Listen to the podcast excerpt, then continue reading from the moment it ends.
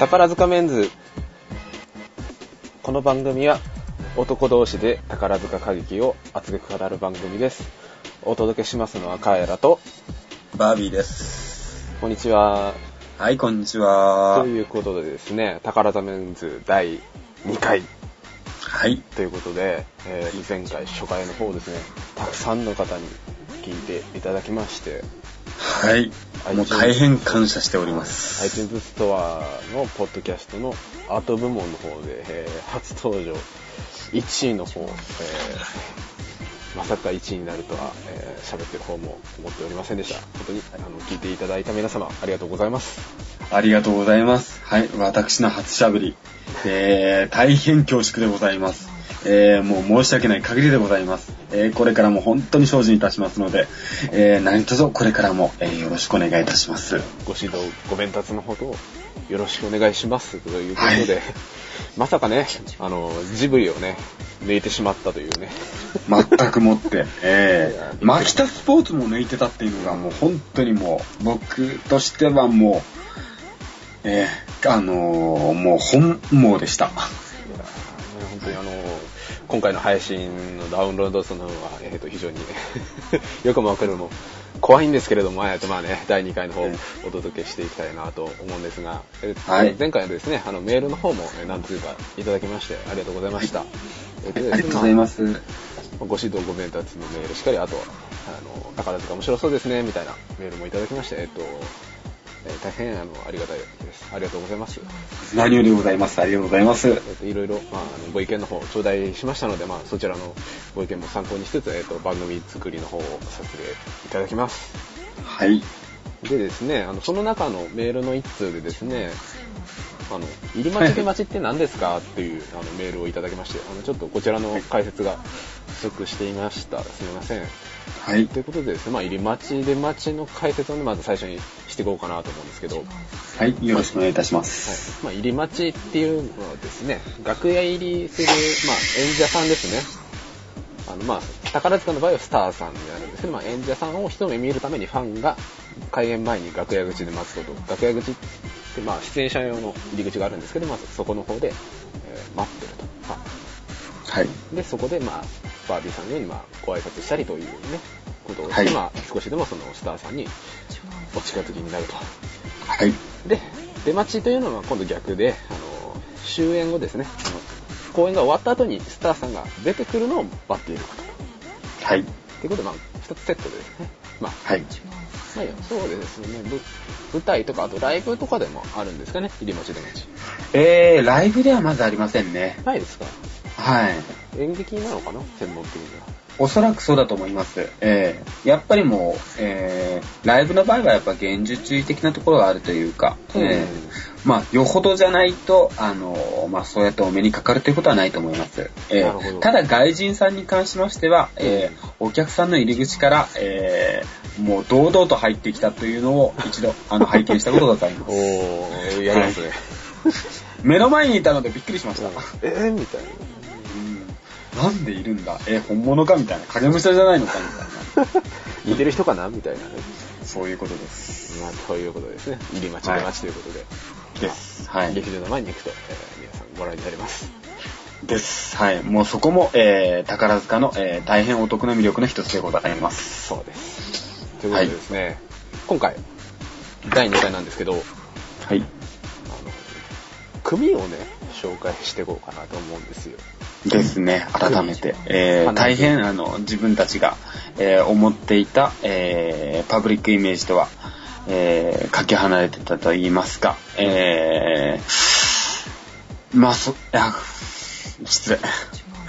えー、やはりその、宝塚というものが、まあ世間的にはやはりベールに包まれている部分があったというところにちょっとあの改めて気づかさせていただいた次第でございます。そうですね。まあまあ、はい僕もしかりなんですけれど、まあ、えー先週ですね、あの、月組とか、星組とか、雪組とか、そういった言葉が出てきたかと思うんですが、はい。まあ、なんなのよ、それという話ですよ。はい。まあ、組、あの、1組、2組の組ですね。ですね。まあ、はい。まさしくですね、役割としては学校の組と同じです。はい。で、宝塚には何組があるのっていうことなんですが、花、はい月、雪、星、空の5組があります。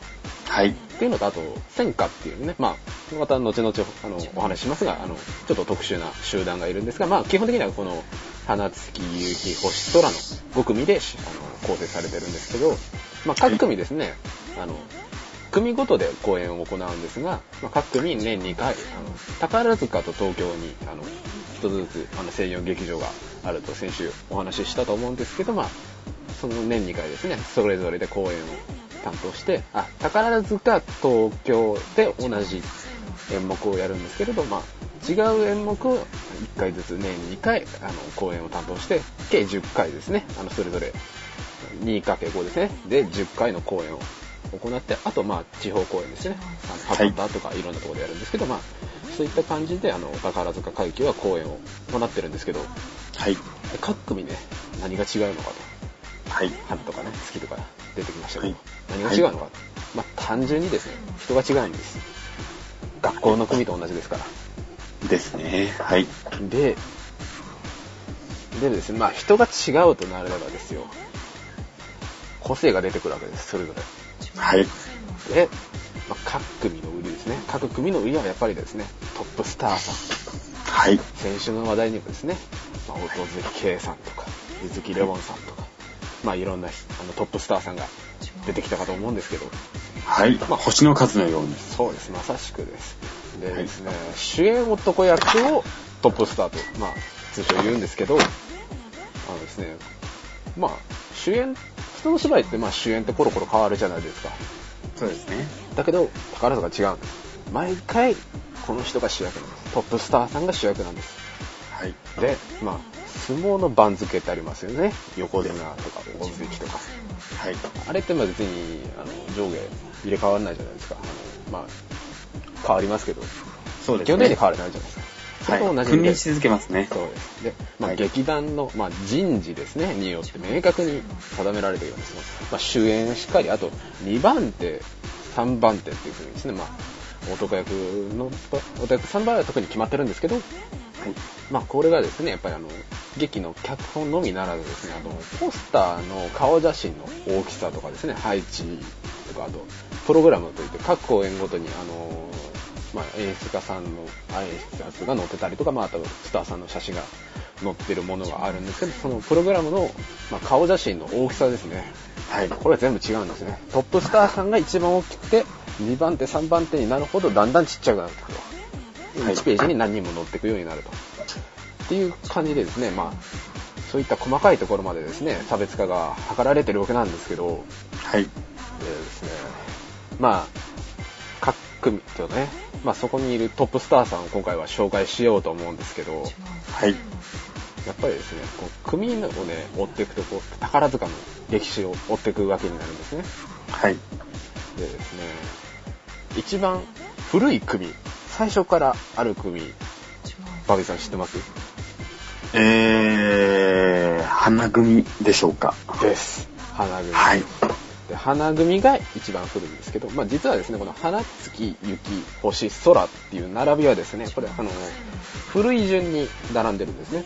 はい。で、あのー宝塚っていうのは基本的にあの、縦割り社会なので、あのー先輩が先に来ると。はい。組同士には別に上下差はないんですけども、一応、表記上は、あの、先輩が先に来るはい。というシステムになってるんですけど、まあ、花組を説明するとですね、まず宝塚の生い立ちからお話ししないといけないんですけど、もともと宝塚って、あの、阪急電鉄が宝塚に温泉をね、作ってて、その温泉に人を呼ぶために、まあ、余興ですね。余興のために作ったのが宝塚の元だったと。宝塚会議の元だったんですね。はい。でそれが宝塚少女歌劇っていう、まあ、劇団でして、まあ、これはですね、まあ、100年の歴史がうんぬんと、まあ、先週から口酸っぱくあの言ってると思うんですけど、1914年から、宝塚温泉でですね、あのプールを改造したパラダイス劇場っていうのがね、あったそうなんですが、はいはい。まあ、そこでずっと公演を行ってたんですが、まあ、あのー、歌を歌ったり、ダンスを踊ったりっていうことをしたと思うんですけど、まあ、あの、だんだん人気が出てきててですね、で、まあ、観客が伸びてきたので、まあ、団員も増やして、で、あと、1919年に、会期新劇場というものが、まあ、新しく建てられたんですけど、まあ、そこで、あのですね、まあ、人数増やしたし、あの、今まで一つだった宝塚少女歌劇を、まあ、グループ分けしようじゃないかってことで、そこで、えー二つにグループ分けされたんですけど、そこで生まれたのが花組と月組ですね。はい。で花組と月組っていうのはまあセットでできたんですね。だから。で、まあ、なんで花と月なのかなっていうところなんですけど、由来はですね、雪月花っていう、まあ、八虚意っていう、まあ、漢詩のですね、あの言葉からあのと取ってきたようで、まあ、自然の美しい景色を指す言葉なんらしいんですね、その雪月花っていうのは。まあ、そこから取ってきて、はい。でも花組できましたと。で、はい。各組ですね、イメージカラーっていうのがあるんですよ。それは知りませんでした。あのはい。ファンの方とかはね、あの、まあ、あの、出待ち、それこそ入り待ちとか出待ちではなくて、なんか統一した色の服を着ている場合があるんですけど、それは組のカラーだったりするんですねなるほ。で、花組さんのイメージカラーはピンク。まあ、花ですから、ですね。ピンクだと。はい。で、まあ、それぞれまあ組の個性があると先ほどあの申し上げたと思うんですけど、まあ、花組の特徴とですね、特徴として、まあ、まあ、一般に言われるイメージですね。まあ、最近、まあ、やっぱりその人の入れ替えがあるんで、まあ、ちょくちょくイメージというものは変わるんですけど、まあ、一般に言われているのが男役の宝庫とかですね、ダンスの花組などと、まあ、言われるそうで、まあ、トップの、で、トップの男役さんに、ランジュトムさん。で、トップの娘役に、ランの花さんっていう、まあ、方が今いらっしゃるんですけど、はい。バービーさんご覧になったことあるんですよね？はい、えー、二度ほど、えー、こん、えー、見させていただいております。僕はまだ、あの、見たことがないんですけど、どうですか？はい。そうですね。やはりあの、王道の印象がありましたね。はい花組さんに関しましては。ザ・宝塚みたいな感じですか？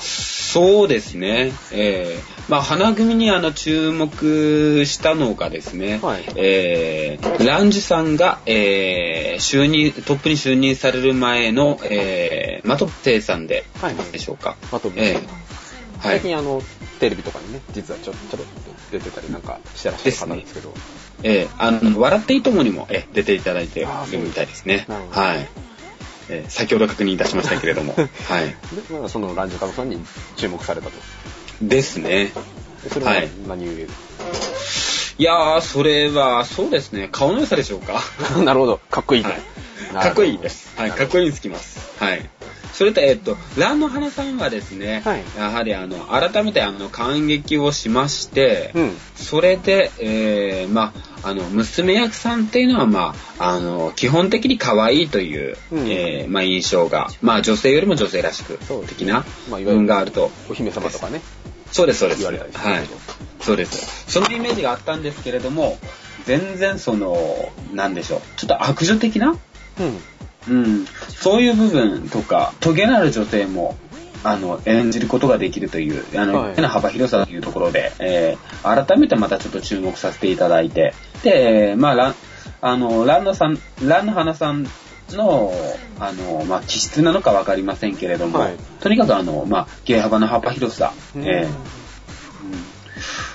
まあ、そ、あの、そういったところで、ちょっと改めて、えーあの、娘役さんっていうのも、あの、改めて注目する、すべきところなのではないかというところで思った次第で、なるほど。はい。まあ、そういう、まあなんか、まあ王道と、あと意外なそういう、ちょっと今までにない感じがあるような、あのトップ男役さんと娘役さんいうイメージですかね。そうですね。なるほというところで、はい。ど。まあ、花組さんですね。はい。まあ次ですよ。月組。はい。先ほどまあ月組、花組と一緒にできたとえー言いましたが、まあ1919年ですね、花組と同時に結成されて、イメージカラーはですね、黄色。はい。まあ月ですから、黄色です。好きですからね。はい。で、まあ特徴ですね。組の特徴だとか傾向としてはですね、芝居の月組なんて風にまあ言われたりするそうで、はい。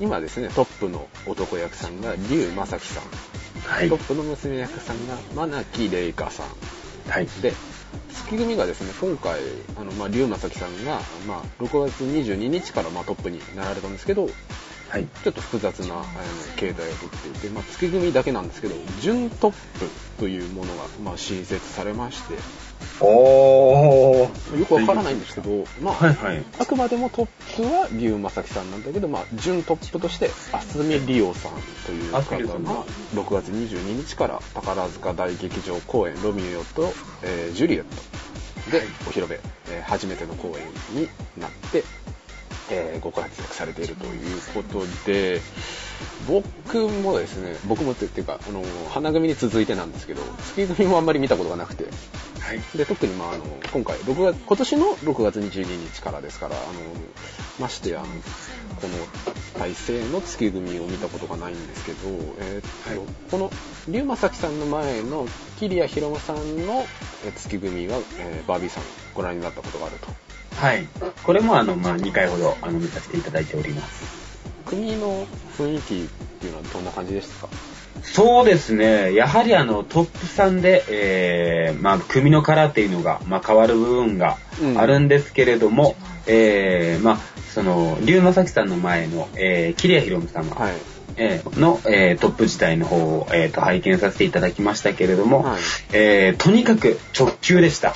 直球ですかえーで、その、先ほどその、まあ、芝居の月組というところで、うん。えー確かに、あのーまあ、お芝居にしましても、えーショーにいたしましても、うん。えーお芝居を絡めた、えーショーにな、ショー構成ということになっておりました。よくあのその芝居の月組とかあとちょっとなんだろう大人っぽいとかいうあのイメージをよく聞いたりするんですけどはい。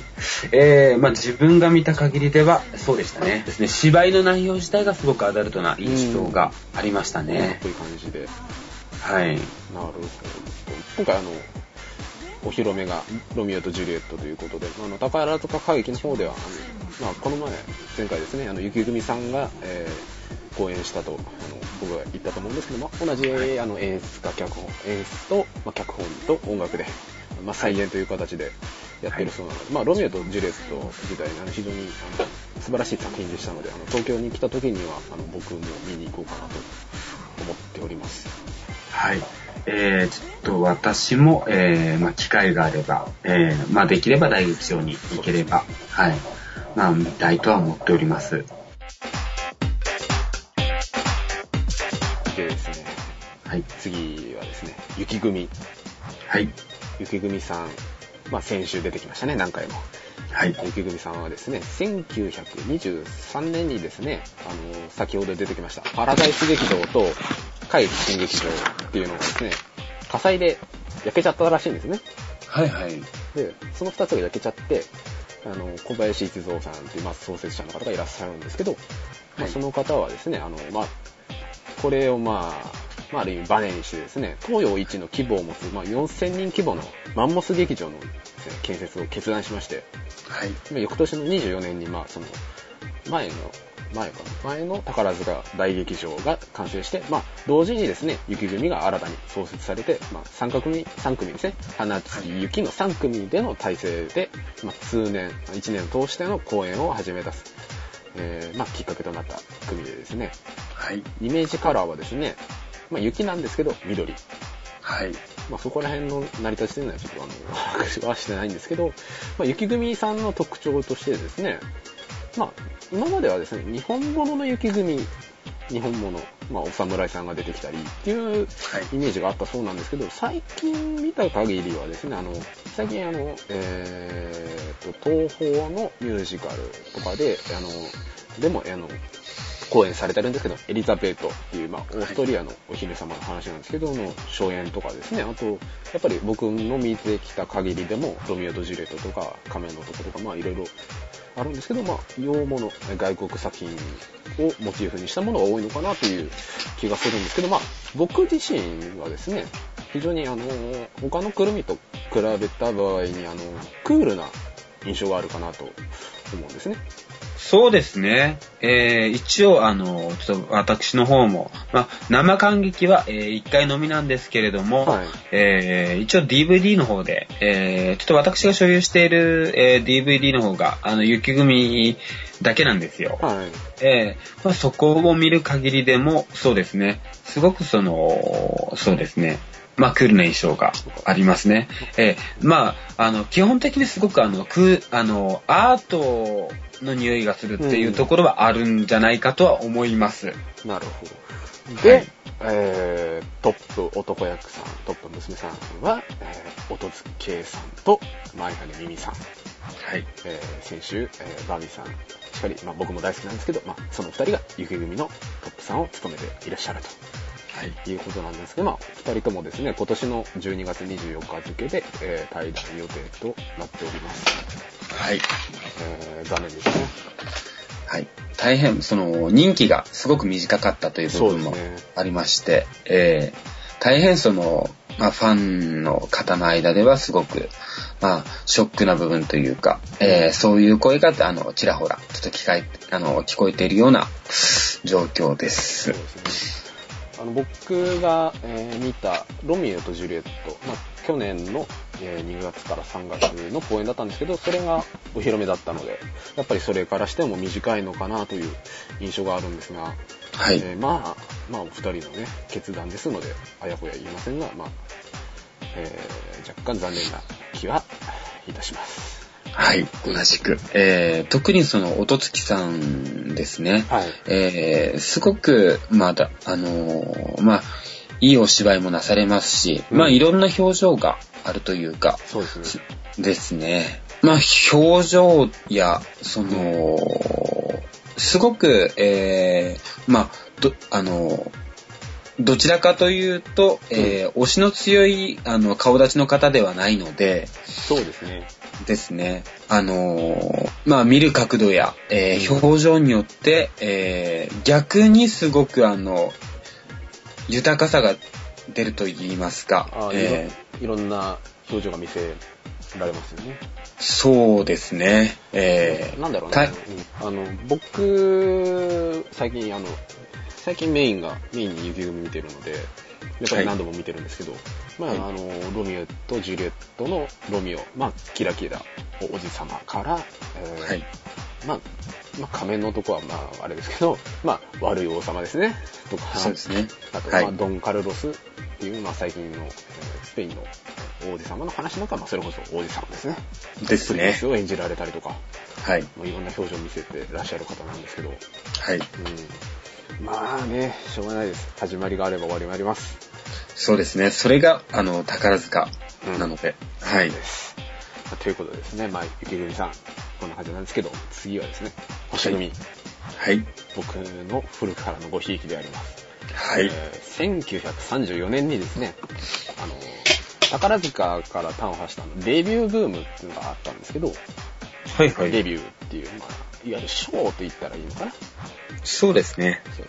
まあ、ショーの、まあ、ブームがあったんですけど、その成功の勢いに乗りまして、東京進出の拠点となる東京宝塚劇場ですね。はい。有楽町にある、まあ、今の建物とは違う建物なんですけど、まあ、場所は同じですね。日比谷公園の前、東京宝塚劇場が完成しまして、はい。まあ、これに伴ってですね、星組が誕生して4組体制になったんですけれど、はい。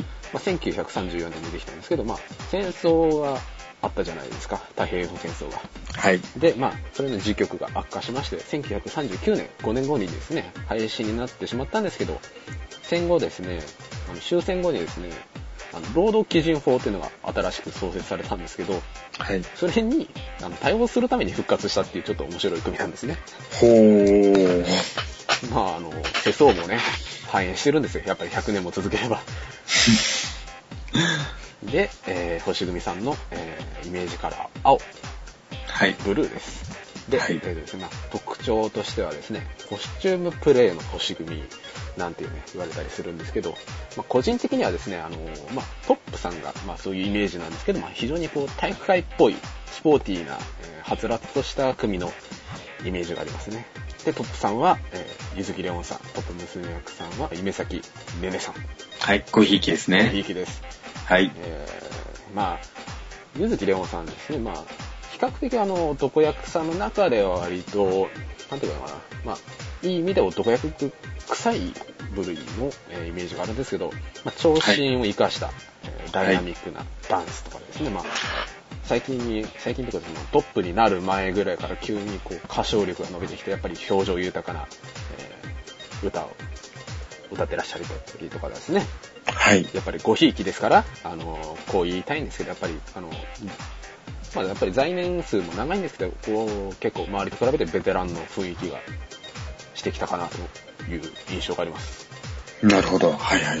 で、えー、弓崎ねねさんは、えー、可愛いと、えー、はいこれつきます。はい。もう可愛いとしか言いようがないです。バービーさんは、えーっと、博多の方でご覧になったんですね。はい。どうですか？いや、まあ、初めての感激だったんですけれども、はい。えーその時の演目の、えー巡り合いは再びはいだったんですが、えーとにかく可愛かったです。弓崎ねねさん。はい。やっぱりなんか小悪魔的なね、えー感じがありますね。うん、小悪魔的部分があるんですけど、やはり、あの、まあ、萌えの部分でしょうか。まあ まあ、可愛いに尽きるんですよね。えーその、なんか、お茶目な役というか、そうん。そういったものをやら、あの、やらせたらもうちょっと、おそらく今のところはあの、右に出るものはいらいないんじゃないかと。で思いましたね脚本家、演出家の先生っていうのも、やっぱり演者さんに合わせて役を作るのでね、やっぱりそういうハマった役が回ってくることが多いんですけど、星組さん、はい。えーこの前ですね、えっと、た宝塚の方の、えー公演終わったんですけど、来月の4月6日から8月の5日まで、えー東京宝塚劇場の方でですね、ダンサセレナータというお話と、セレブリティというショーを、えー公演します。来月ですね。で、はいえーと僕は、え2回見に行きます。羨ましい。はい。えーチケット取っちゃいました。ということで、まあ、あの、聞いてるえー方もですね、あの、お金と時間に余裕がありましたら、えーちょっとインターネットで検索していただいてですね、あの、いつやってるかなみたいな感じで、えーご覧になっていただければと思います。えーごひいきの星組さんでございました。はい。えー次ですね、えー一番新しい組、はい。空組。はい。空組の空は、宇宙の宙って書くんですね。はい。で、ですね。この名前は、えーと公募で選ばれまして、あー、なるほど。あのファンの方から、えー、早書きを、えーいただいて、えーその中から選んだという背景があるんですけど、はい。えーと東京で東京でのですね通年公演を目指して東京宝塚劇場先ほど、えー建てた東京宝塚劇場の建て替えですねをきっかけにですね1998年に結成された一番新しい組なんです、はい。でイメージカラーは紫はい。で、やっぱりですね、その創設された当初からですね、あの、平均身長が高いんです、この組は。あー、そうなんですね。大きい男役さんが多いんです。はいはいで、はいまあはい。、僕は最初、最一番最初の感激はそれこそ空組さんですから、まあ、はいなんとなくイメージはあるんですけど、まあええ最近のイメージも多分そういうことだと思うんですが、はい。僕の印象としては最近できた組だけあってですね、やっぱりちょっと現代的な雰囲気があるのかなと。そうですね。その、まあ、うあの、いろいろとその宝塚ファンの方からお話の方を聞かせていただくんですけれども、うんまあ、例えば、えー、漫画をモチーフにしたりとか、はい。えー、そういったところですごく、まあ、向いてるところがあるんじゃないかという印象がありました。うんはい。で、あと、ショーとかでですね、ヒップホップ踊ってみたりとかですね、やっぱりこう、モダンなことに挑戦しているようなイメージがあるんですけど、あー、そうなんですね。で、えー、トーナットの男役さんは大空優飛さん、はいヤ。娘役さんは野野すみかさん、はい。えーこの前ですね、あの、スカイステージ、あの CS の方で、えー放送されている宝塚の専門チャンネルの方で、カサブランカという作品を、えー、と見まして、はいはい。で、まあ、それまであの、お二人のお芝居っていうのは、えー生で直接見る機会もなくて、あんまりスカイステージの方でも、えー見てなかったのであれなんですけど、はい。いいですよ。はあ、まだ見てないから何とも言えないんですよ。えっ、とですね、まあ、お二人ともですね、あの、ええ来月7月1日にですね、対談されてしまうので、えーはいちょっとなかなか、なかなかというか、まあ、僕たちはちょっと生で、えー感激する機会がなくて、ちょっと残念だったんですけど、えっ、と、大空一さんですね、はい。えー現代的な顔つきをしてらっしゃって、そうですね。あの、よくですね、AKB の篠田麻里子さんに似てるとかですね、噂されたりするんですけど、あの結構似てます、えーファンの方もそうおっしゃってます。でですね、まあ、大空筆さんもですね、非常にあの、こう、独特な芸を作り上げてて、なかなか良かったかなと思うんですけど、野野住川さん、めちゃくちゃ芝居がうまい。はい。うん。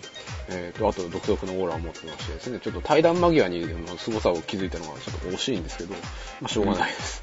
えっ、と、まあ、いい対談公演にあのなってるんだろうなという妄想を、えー膨らましてはいるんですが、はい。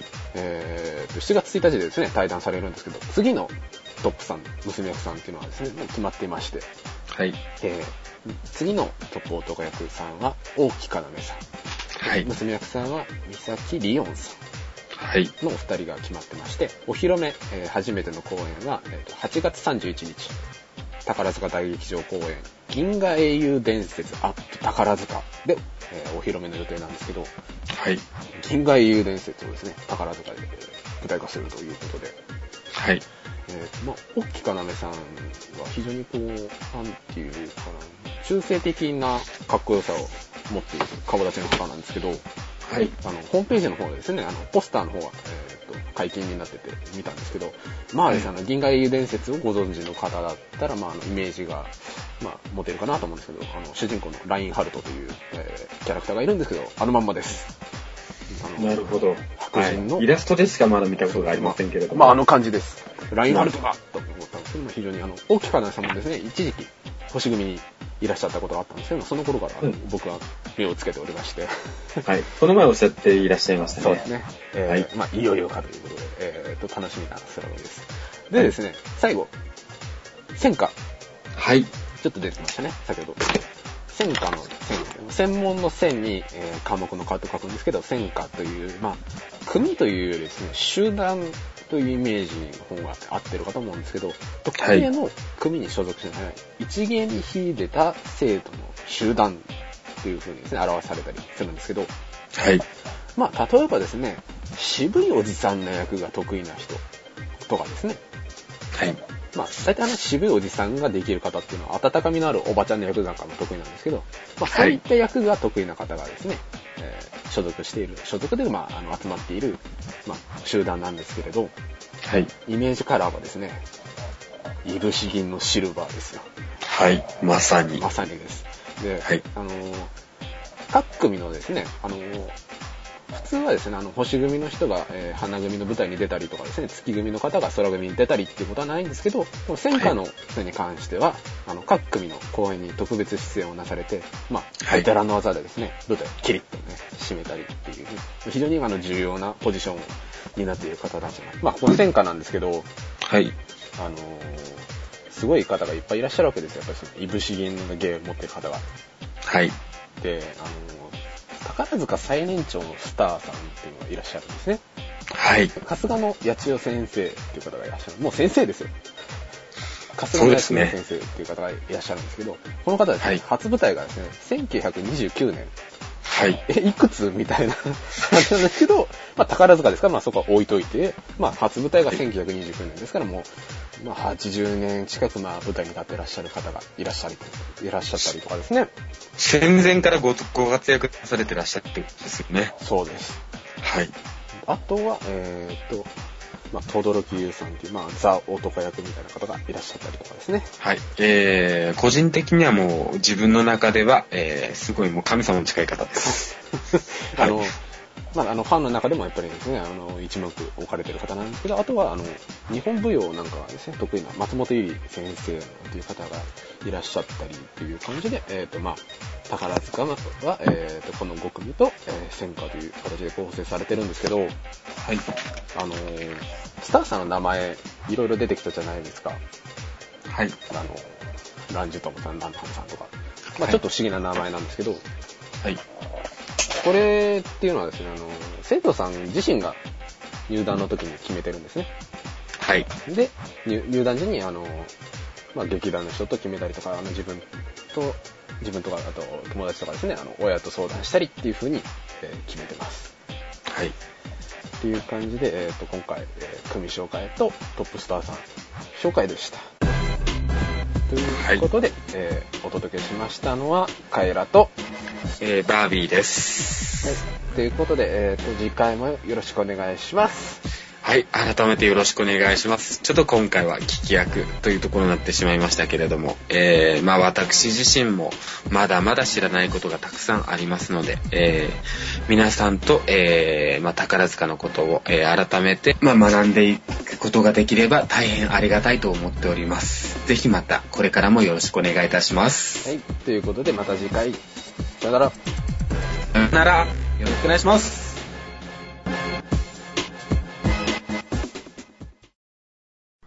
まけです。告知です。何の告知かというと、フジテレビの笑っていいともに、星組の方が出演なさります。テレフォンショッキングのコーナーにですね、星組のゆずきレオンさん、そしてあの夢咲ねねさん、そして紅ゆずるさんという男役の方が、えー、星組の方3人、えー、出演なさります。7月2日の笑っていいとものテレフォンショッキングのコーナーです。えっ、ー、と、まあ、ポッドキャストなんでね、あの、画像というか映像の方で、えー、お顔の方はお伝えできないんですけれども、まあ、笑っていいと思う方にですね、出演なさるということで、えー、まあ、お時間のある方はぜひですね、あ、こういう人なんだっていう感じで、えー、一つご覧になっていただければなと思います。ということで、また次回お会いしましょう。